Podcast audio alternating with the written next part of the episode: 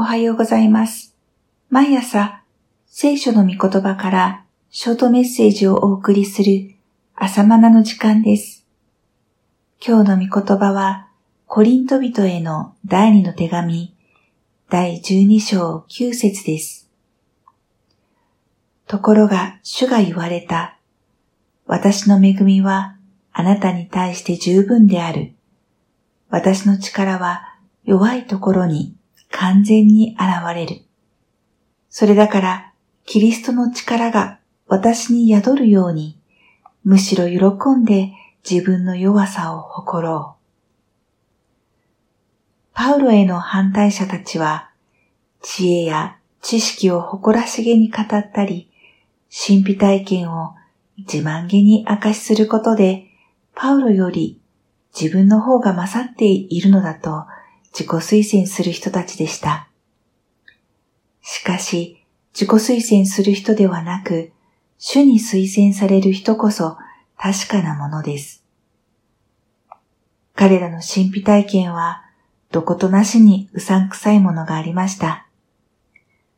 神秘体験なら、パウロもありました。それは、第三の天にまで引き上げられた経験です。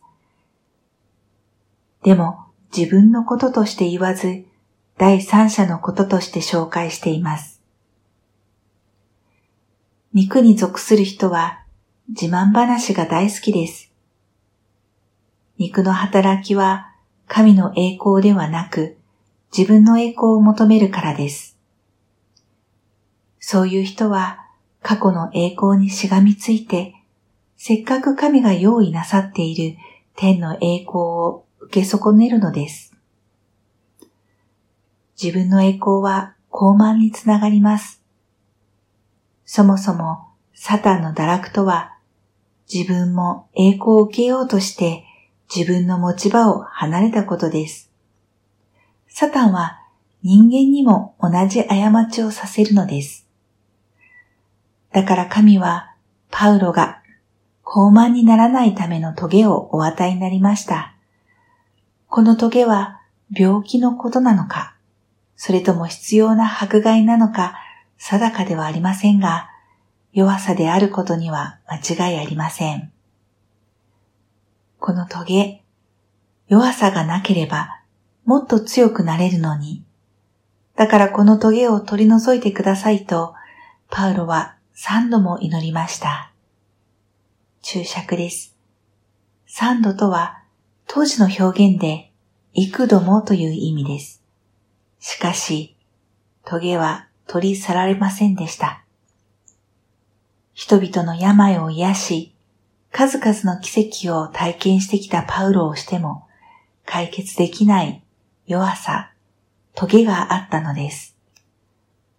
それどころか、主からの答えは、私の恵みはあなたに対して十分である。私の力は弱いところに完全に現れる。というものでした。1、主は完璧なものを用いられるのではない。神の御用に間に合うために、私たちは完全な人間にならなければならないのでしょうかいいえ、むしろ神は不完全なものを用いられます。弱さを認め、へりくだったものを用いられます。神は私たちが完璧な人間になるのを待っておられるのではありません。弱さを自覚し、へりくだるものになるのを待っておられます。そして、その弱さゆえに、神に全く信頼するものになるのを待っておられます。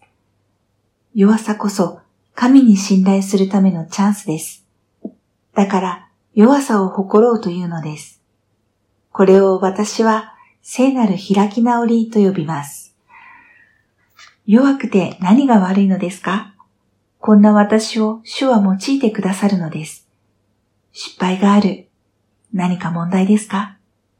主は私の失敗を種にして実を結ばれるのです。年寄りのどこが悪いですか？神は40歳の血気盛んなモーセではなく、弱さを知り尽くした80歳のモーセを用いられました。神は臆病者のギデオンを用いられました。神はトゲのあるパウロを用いられました。どうですか？あなたも聖なる開き直りの仲間になりませんか ?2. 主は私が弱さを知るように導かれる。肉体を宿としている私たちは、この肉体ゆえに弱さや限界があります。神は、あえて弱い存在として人間を創造されたのです。しかし、この弱さは、神の恵みを受けるための特権です。弱さや限界のある肉体は、私たちが神の見舞いにおける謙遜を学ぶ機会、時間です。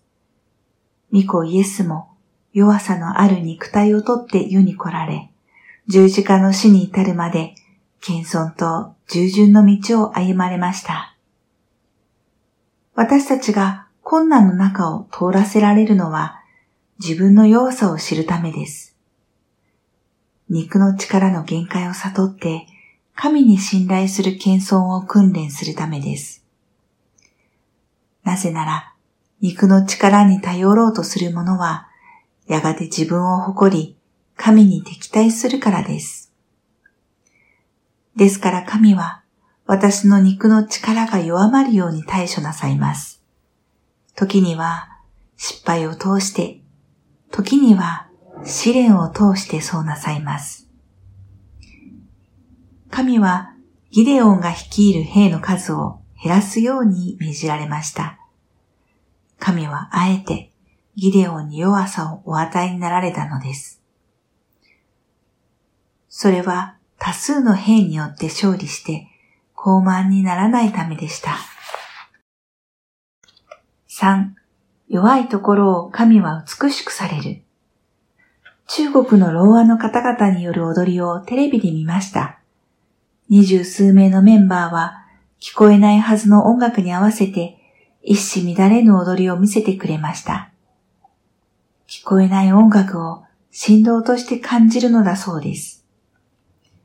また、互いの息遣いを肌に感じながら、互いのタイミングを合わせているのだそうです。ハンディは弱点ではないことを見ました。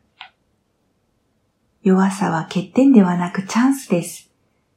弱さゆえにそれを補う引いてた能力を神はお与えになるのです。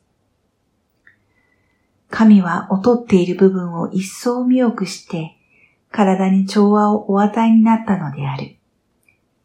瞬きの詩人と呼ばれた水野健三さんは、小児麻痺で瞬きによることでしか意志を表現できない方でした。そんな水野さんの詩です。もしも私が苦しまなかったら、神様の愛を知らなかった。多くの人が苦しまなかったら、神様の愛は伝えられなかった。もしも、主イエスが苦しまなかったら、神様の愛は現れなかった。弱さを用いて良きことをなさる神に期待します。ではまた明日。